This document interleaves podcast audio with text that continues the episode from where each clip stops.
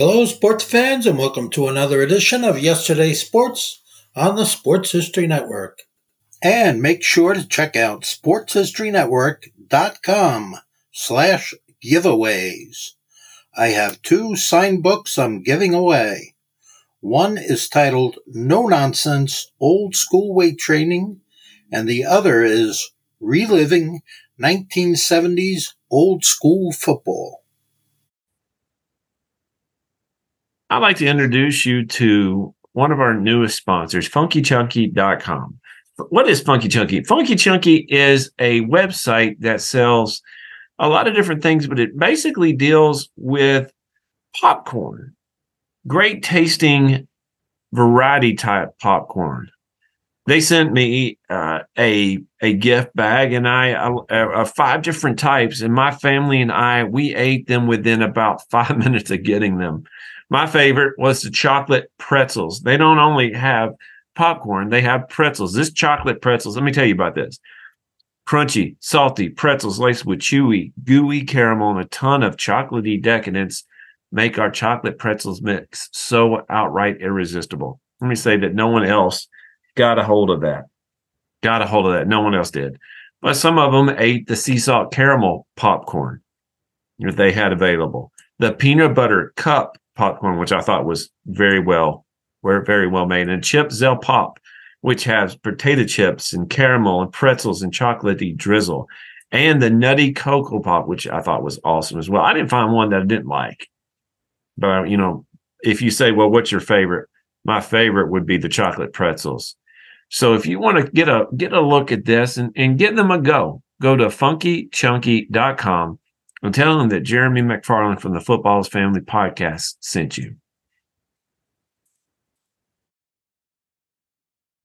And we'd like to welcome everybody back to the Football's Family podcast. And I am uh, I'm actually kind of intrigued about this because I'm looking at the book, and we got the author of this particular book on the show tonight. So I'll let him introduce himself and the book as well, if you would, please.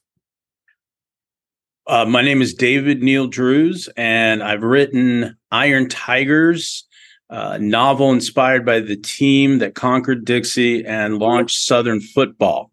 It's uh, it's a work of historical fiction. I've uh, blended the facts of the 1899 Sewanee football team. For those who don't know, the Sewanee University, uh, University of South Sewanee, as it's better known, is uh, in the Cumberland Mountains, uh, not far from Chattanooga, about 55 miles. And uh, their 1899 team, uh, in the midst of a 12 game season, went on a 2,500 mile road trip by train, and they shut out five bigger schools in six days. Uh, the first, they rode the train for a, day and a half, and they arrived in Austin. And the next day, they shut out the Longhorns. Uh, actually, they weren't the Longhorns at that point, but they shut out Texas twelve to nothing. Got on the train that night after uh, after going to a, a, ball that the German club, the Texas German club, uh, threw in their honor. Uh, and so, like around midnight, they got on a train. They went to Houston. They shut out Texas A&M ten to nothing. Got on a train that night. Shut out Tulane 23 to nothing, and uh, took a day off. And then they went to Baton Rouge, shut out LSU 34 to nothing, and got on a train the next day. Uh, played Ole Miss and actually Memphis, and they shut out Ole Miss 12 to nothing.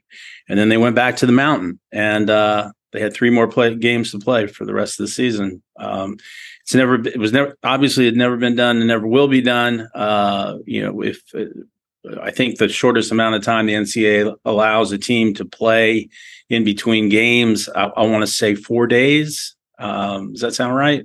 Uh, you're you're more of an expert than I am. I'm more of a pro guy. Yeah, yeah. I'm pretty sure uh, you can play a Saturday and a Thursday, so that's one, two. That's four days of rest.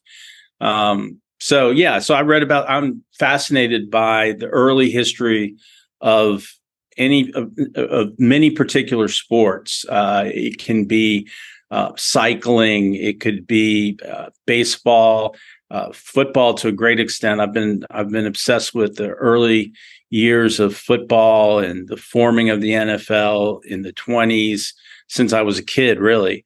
Um, but just you know, golf, badminton. I, am just fascinated with how a sport began, how it evolved, rules, uniforms, equipment, um, and I'm also a big American history buff. So, uh, and particularly Southern history. So, you know, the University of the South in 1899 doing this phenomenal, um, uh, going on this phenomenal adventure that they went on was when I found out about it. Uh, I, I, as a fiction writer, I knew I had to uh, create a piece of historical fiction to bring bring their their uh, season to life.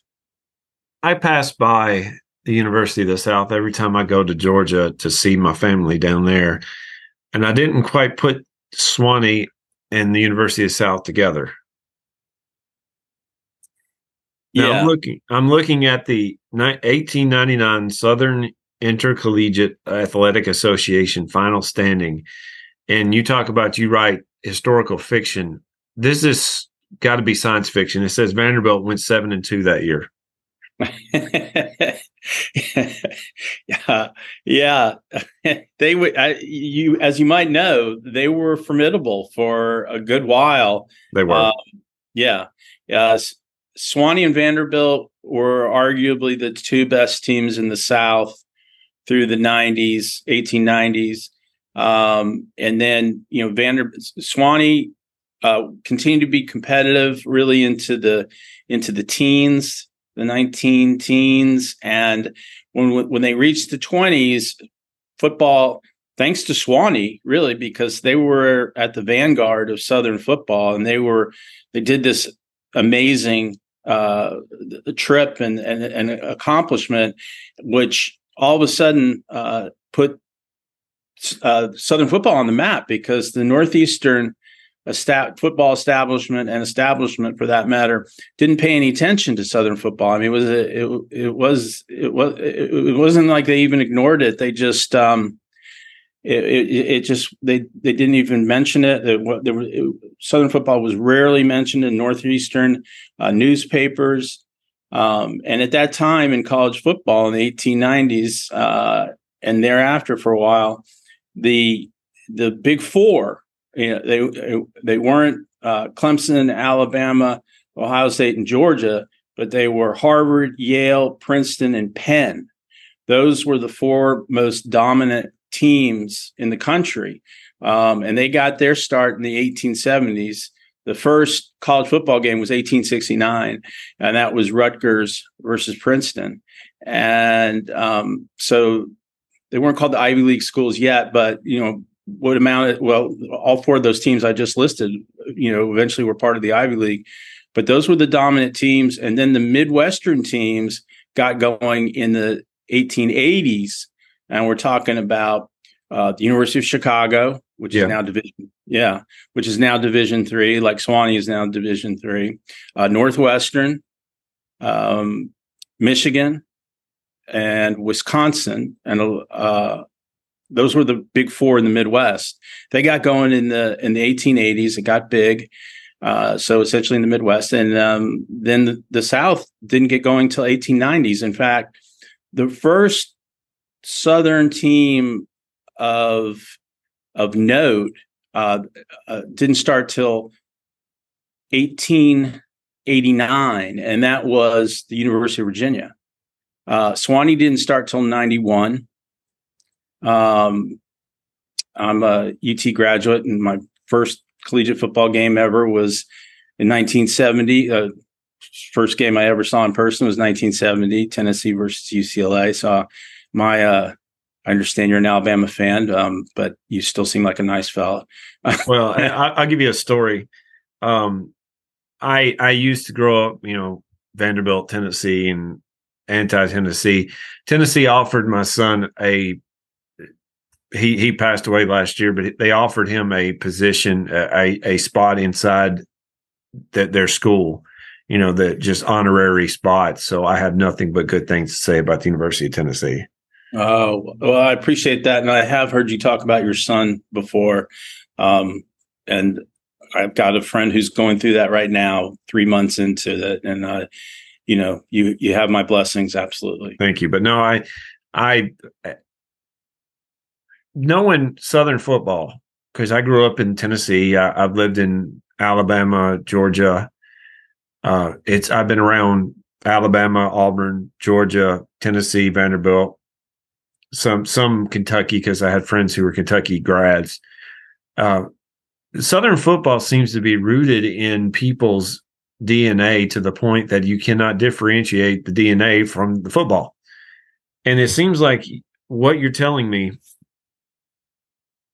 what you're telling me is, uh, they were late. We were late to the ball game. I didn't quite realize that.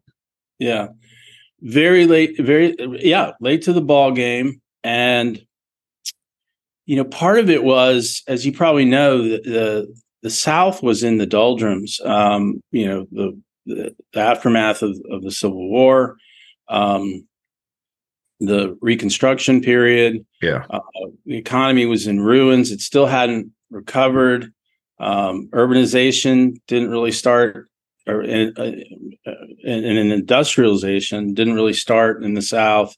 It really it got going in the 1890s too, but it was we were latecomers to that, and so um, the South was was beaten down. And Sewanee, as you as you probably know, the University of South is a is an elite school. Um, it is uh, an expensive school, and it was founded by large slaveholders, um, primarily by uh, an Episcopal priest. Actually, he was a bishop. He was a, bishop in the Episcopal school in the Episcopal uh, faith. He, Sewanee is an, uh, an, Episcopal, an Episcopal affiliated school, and um, he uh, he was the principal founder, and his name um, was Leonidas Polk, and um, the principles of um, the found the founding of of Sewanee was the notion to keep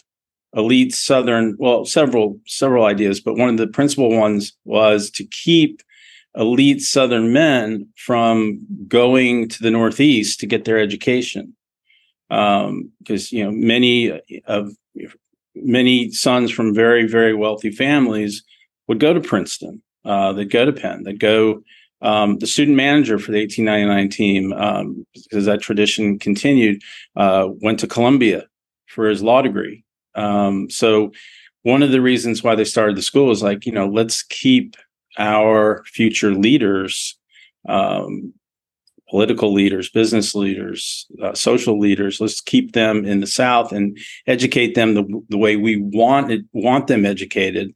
Um, you know, the secularism, you know, we still have that alive today to some extent. You know, the, I think that um, there's still, I think less so now. I mean, I'm I'm I turn 60 next week. Uh, I think much less so now, but you know, the um, the South, uh, you know, from the war on, felt like you know the Northeast, but also other parts of the North looked down upon the South, and the South had something to prove, and um, it was it, it, you know, you're talking about the DNA that it, that was part of it. Let's let's uh, let's let's create an elite school. In fact, they they said the, the founding fathers of of Sewanee said they, they said we don't want our young men to have to go abroad, and they meant the Northeast, and they also meant you know going you know across the ocean to get their education. We want them to be able to get the finest and the best here. And so they were trying to groom the heirs, what turned out to be the heirs of the Old South, um, to be um, Southern educated gentlemen, as as they would put it. You, you uh, bring up you bring up the Reconstruction, which started pretty much as soon as Abraham Lincoln passed, which was uh, was awful for the South. We probably needed him as president at that time. Uh, you started with with Abraham with uh, Andrew Johnson going to Grant, then on the way, probably I would say Reconstruction ended around 1900, something to that effect. Probably should have kept going. You're talking about uh, not only rebuilding the infrastructure, you're talking about rebuilding farms, rebuilding the life of the person who who had everything lost. But at the same time you're talking about rebuilding the education system. Was Sewanee to your best of your knowledge and, and i apologize if, if i'm asking something that may not be on your wheelhouse but best of your knowledge is this one of the first colleges to really kind of stand out down south? Well i think um i think vanderbilt stood out. Um i think that Emory, Emory and Tulane. I, I, I, think I don't know definitively when they started, but I think they were early um, prestigious schools for the South. Um, but to get you, to give you an idea of uh, Sewanee's status, uh, in the 1890s, I read in, that uh, that the Vanderbilt students at that time referred to the Sewanee students as the blue bloods of the South. Vanderbilt uh, students. Vanderbilt's referred to Sewanee students as the blue bloods of the South. Yeah. Okay. That's that's yeah. weird. Yeah. So as if as if Vanderbilt students aren't um, uh, um, advantaged enough um, and, and uh, prestige. It's not a, a, a, as prestigious a school, at, or it is as prestigious a school as it was and, and is today. They considered the Sewanee uh, students to be superior. Um, and you know, part of it was a, a, jab, but also it was a recognition of the elite, very wealthy families that these, um, not all, but most of these uh, these student athletes came from. It's insane to think that that area had a school that was looked upon, and not only that, but a football powerhouse for for several years. Now I'm looking at this group, 19 or 1899 Sewanee Tigers. There seemed to be around 15 players. They were both they were two-way players, obviously. Right. Now, again, I'm I know a little bit about football history to get myself into trouble. Was this more rugby type football, or, or do we have at this point what we're used to with the line of scrimmage and everything like that? I'm not really good on the dates. Yeah, at this point we have the line of scrimmage. Okay. I know you, yeah, I know you know the name Walter Camp. Yes, absolutely. Yeah. yeah. The father of college football. He brought the line of scrimmage in I want to say late 1870s. Um, okay, so I'm off for a few more years, but yeah, I remember what uh, Walter Camp absolutely. Yeah. Yeah. So so but it evolved. I mean it it it, it kept and that's part of what's so fascinating about to me is that it kept changing and adjusting and and you watch the pattern as it gets closer to to uh, where we are today. But yeah, 1906 the the forward pass was illegal until 1906. Yes. So yeah, so it was all pitching and and and you know lateral and pitching behind you and handing off. Um, um, you had three downs to gain five yards for a first down. And as you said, as you said, you had to play both ways because if you came out of a game, you could not return to the game. Uh, and they wanted, you know, they had substitutes. They actually referred to them as scrubs. Um, and it wasn't a uh, derogatory term at that point, but um, they wanted to keep their 11 in. Their, so their 11, you know, they had to play both ways. They couldn't come off the field um, which of course you know we know today you know is, is a dangerous thing because everyone wants to play everyone wants to stay on the field. And so you know they're getting beaten up. There you know out there really badly and some of them should come off the field but they're not they're not, they're not giving in. Um, so you had three downs to get five yards. You couldn't throw forward passes. You asked if it was more like rugby. It, you know, based on what I've described so far, yes. It sounds um, a lot like rugby. Yes. Yeah, it's it sounds a lot like rugby. Um, I don't think I, I, I don't think you're on the Sports History Network, right? Yes. Yeah. So I was on um, Darren Hayes uh, Pigskin Dispatch show about two Thursdays ago, and um, he said you've got to listen to one of our podcasts next week um, because we're having a, a guy who's a PhD in England and he's an expert on rugby, and he's going to talk about not just how rugby contributed to American football, but also how American football created some modifications in rugby. Um, so it's fascinating. If you go back uh, and look for that, I think it I think it was Tuesday or Wednesday. It's just absolutely fascinating. And Tim Brown's on there, you know, the football archaeologist guy. Oh yeah. Uh, yeah, it was just a in in Darren, all his knowledge. Was a great three way. Um, but you, you know, to get back to to your question, yeah, very much like rugby, but one big difference, and the the big difference is punting, and they had punting as early as the 1870s.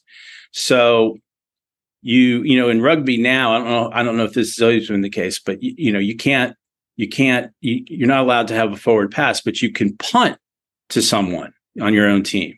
You know, and if they catch it, um, they can they can advance. But punting was a huge thing in early college football. Because if you think about it, you know, once the forward pass came in to existence, and and and I know you know this that you know it, it, in 1910 if a team threw eight forward passes that was probably a lot you know and then 1920 right. 12 and then you know today what is it? You know like in a typical NFL game a team will throw what? You get 40 or 50 easy. Yeah, yeah exactly. So so how do you advance the ball how do you win the, the the game of field position if you can't throw forward passes they did it through the punting game the punters were arguably the most important players on the team. And what would happen was um, they would get in punting battles where one team would punt the ball to the other team. The the um, the the, the um, return man would catch the ball. He would he would uh, well actually before he caught the ball he would dig his heel. He'd make a divot with his heel in the in the field uh, in, in the turf. He would make a divot with his heel catch the ball. And because he made that divot he had to be given you know ba- basically a five yard free zone and he would kick very often it, he could either you know down the ball there and his team could start eh, on offense from that point or he could kick it back. And very often they would go back and forth. And if they thought they had a better punter and they had a better team in terms of getting under the punts, they would just keep punting until you know in, in, hopes and and then of course encouraged to continue it if they were pushing the other team back against their goal line uh, that team's goal line and so punting was just a huge aspect of the game um, because field position was everything because you couldn't throw a forward pass. So the the the fans, the fans that came out to these games, you know, today we want to see that great, you know, post route and you know pass being dropped in the receivers um, bread basket. We want, we want to see that. Well, back then they wanted to see spectacular punting and they did. These guys, they had a the ball was you know bigger. It was like a rugby ball, um, and because of that, they could you know if you miss if you miss kicked a little bit, it was forgiving because you know it was somewhat like a almost like a soccer ball, somewhere between a soccer ball and football today. Um, but they would you know they had spirals, even though these balls were like melons. They had spiral kicks, and the fans would ooh and ah over this uh, over the punts, and they, they loved it when it went back and forth. Field position was so critical that there was a rule that if you if a team on offense lost 20 yards they got a first down if they lost 20 yards they got a first down because why would you take the ball away from a team that you're pushing back and you're gaining field position on? That wouldn't go over well today. no, no, but you get the logic, right? Yeah, I do. I do. You you can throw forward passes, so you get you know think you know you get your you get sacked. You're you know you 15 yards to go to a, for a first down, um, but you can't throw that pass. Um, so the team that keeps driving you backwards, they want to keep doing that because they want to get as close to their goal line. It's field position. It's all field position. Uh, it is today and it was then, but different means to uh, gain it. This is this is fascinating. This is stuff that you can only learn from people who have delved into a topic like this. And and, and David, uh, just got a few more minutes that I want to run run by you on a couple of things.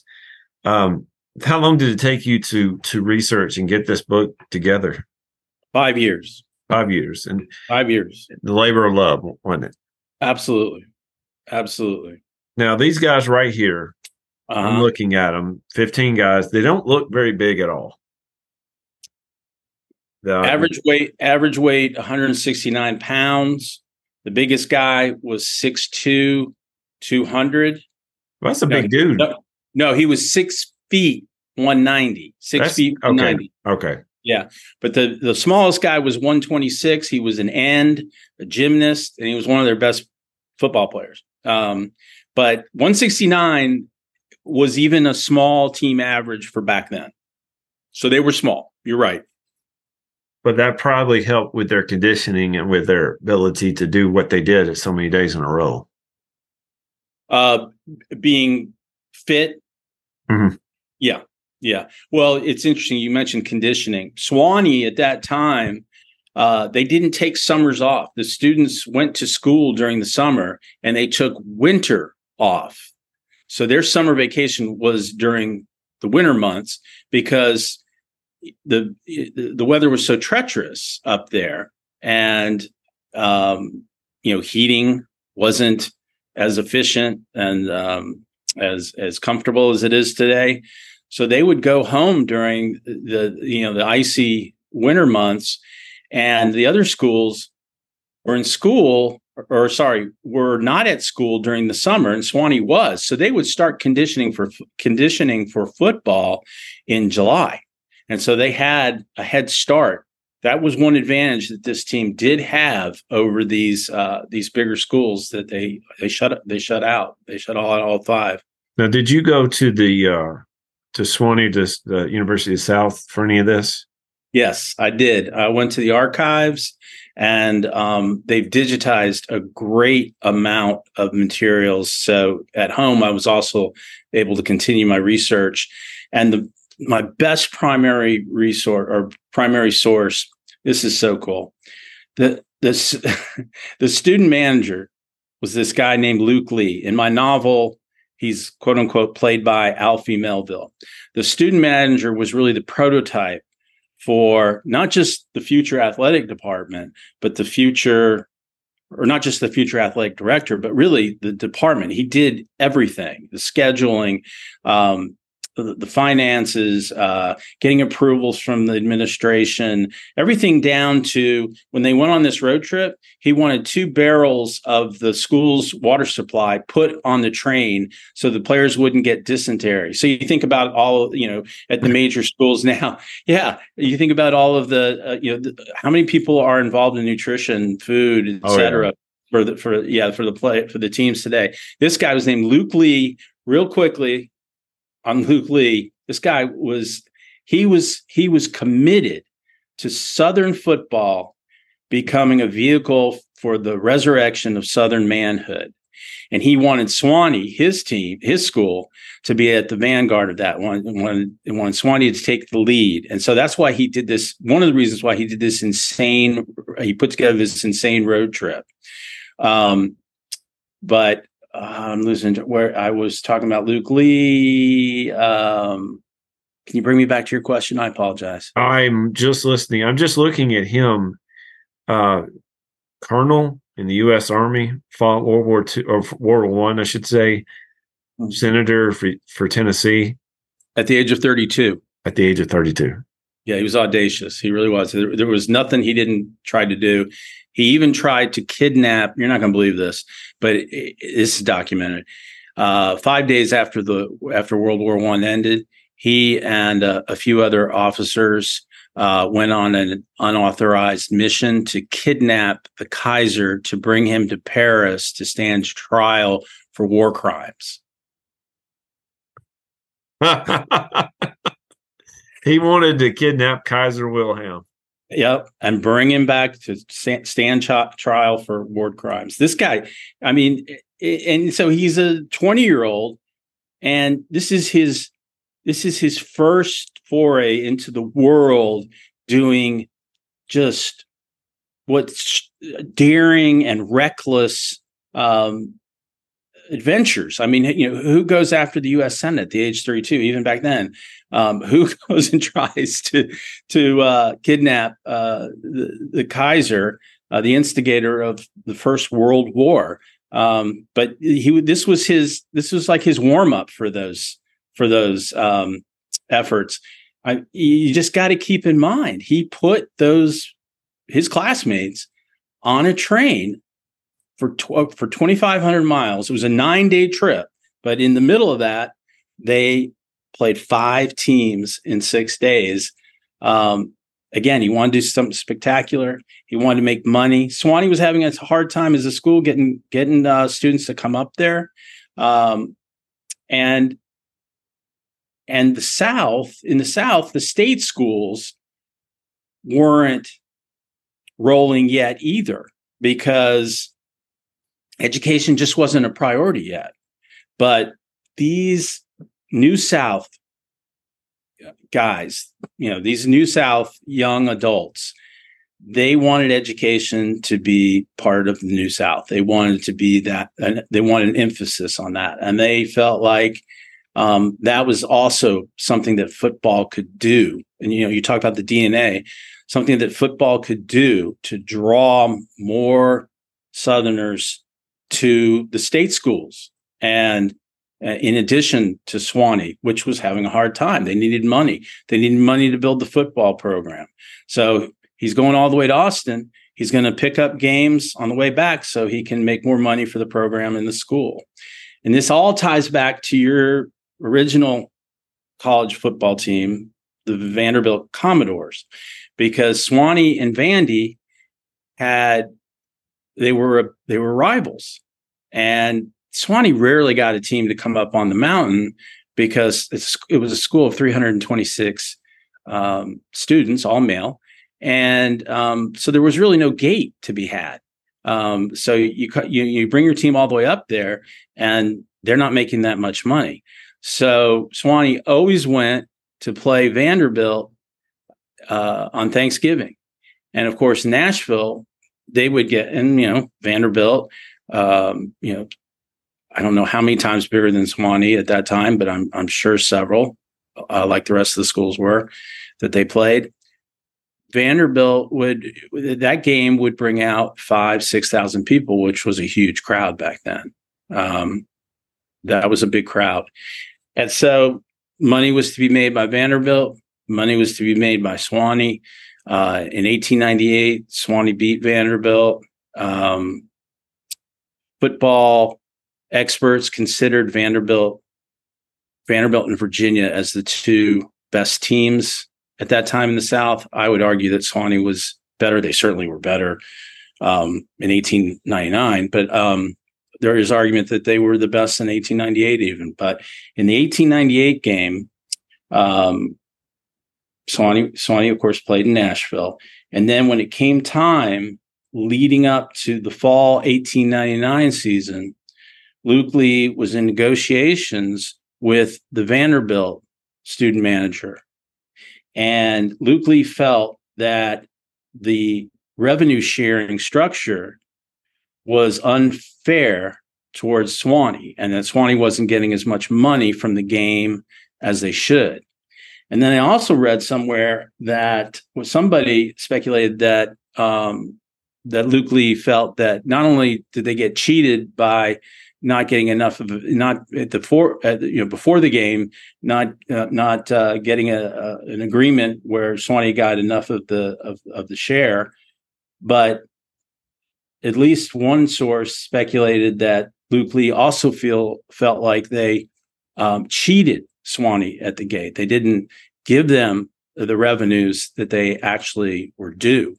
Oh. So he's in, yeah. So he's in negotiations with Vanderbilt to set up the fall 1899 game, and um, they reach an impasse. And uh, so Luke Lea, and he and he's a son of Nashville. Um, um, big. I, I know you know the Belle Meade neighborhood. Oh, yeah.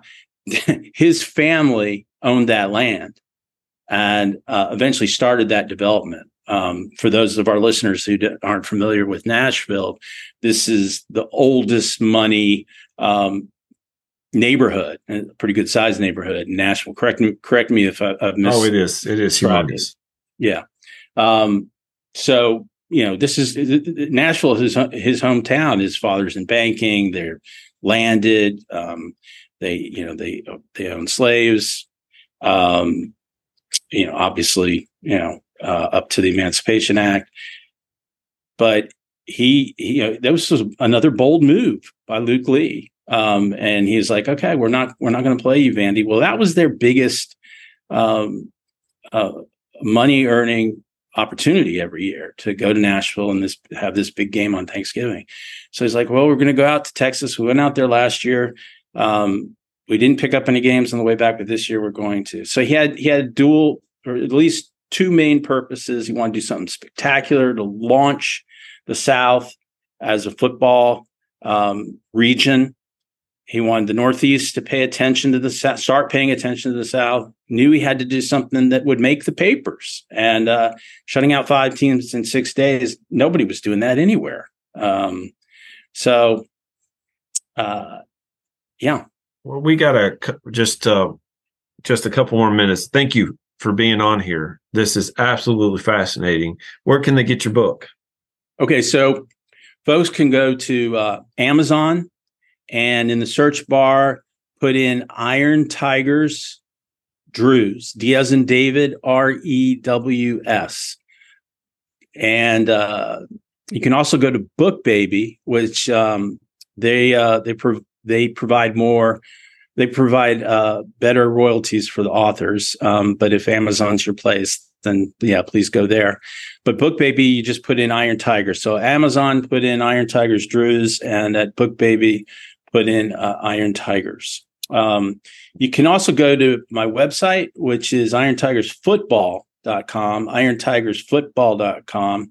There's a 90 second uh, quote unquote movie trailer uh, that uh, that uh, we had created, um, which is a you know coming attractions style uh, video for the book. There you go. Yep, that's that's the that's the. Uh, we will. I will put this on the uh, episode description. I'll put all these listings there. So all you have to do is just look on the show description and follow. Where can they follow you, David, on uh, on Twitter? Uh, put in David Neil Drews. I don't know my actual handle. Let me see if I can pull it up real quick here for you. I have it. It's just not in front of me. Okay, here, here I can get it. Uh, profile. Okay, it's at Drews Diaz and David R E W S Neil N E I L and then number one. All right, we'll have that on there as well. Uh, my, like I said, uh, uh, Zoom is about to kick me off. Thank you, David, for getting on and telling us about this. And uh, I will make sure people know how to get a hold of your book. Thank you, Jeremy. I hope you enjoy the read, and um, I appreciate your show. And um, it's it's been really good to talk to you. Thank you, buddy. Thank you all for listening to Football's Family. Hey there, sports history fan. This is Arnie Chapman, aka the Football History Dude, and I wanted to thank you for stopping by to listen to another episode here on the Sports History Network. Our podcasters are passionate about uncovering and sharing sports stories from yesteryear. And if you didn't know it already, we have over 30 shows across the network covering all sorts of sports history topics. In fact, here's a glimpse into one of our awesome podcasts here on the network. Join George Bozeka, the president of the PFRA, and myself, John Bozeka, each month for the Professional Football Researchers Association official podcast We'll discuss the history of the game, the many names of the game, and so many different things for you, making the history of football not only entertaining, but fun at the same time as we join you on the Sports History Network on the official PFRA podcast. How about that? I bet you're super hyped to go listen to that new podcast, right? Well, to learn about this show and all the other podcasts on the network, head over to sportshistorynetwork.com forward slash podcast. Again, that's sportshistorynetwork.com forward slash podcast. Head over there today to find your next favorite sports history podcast.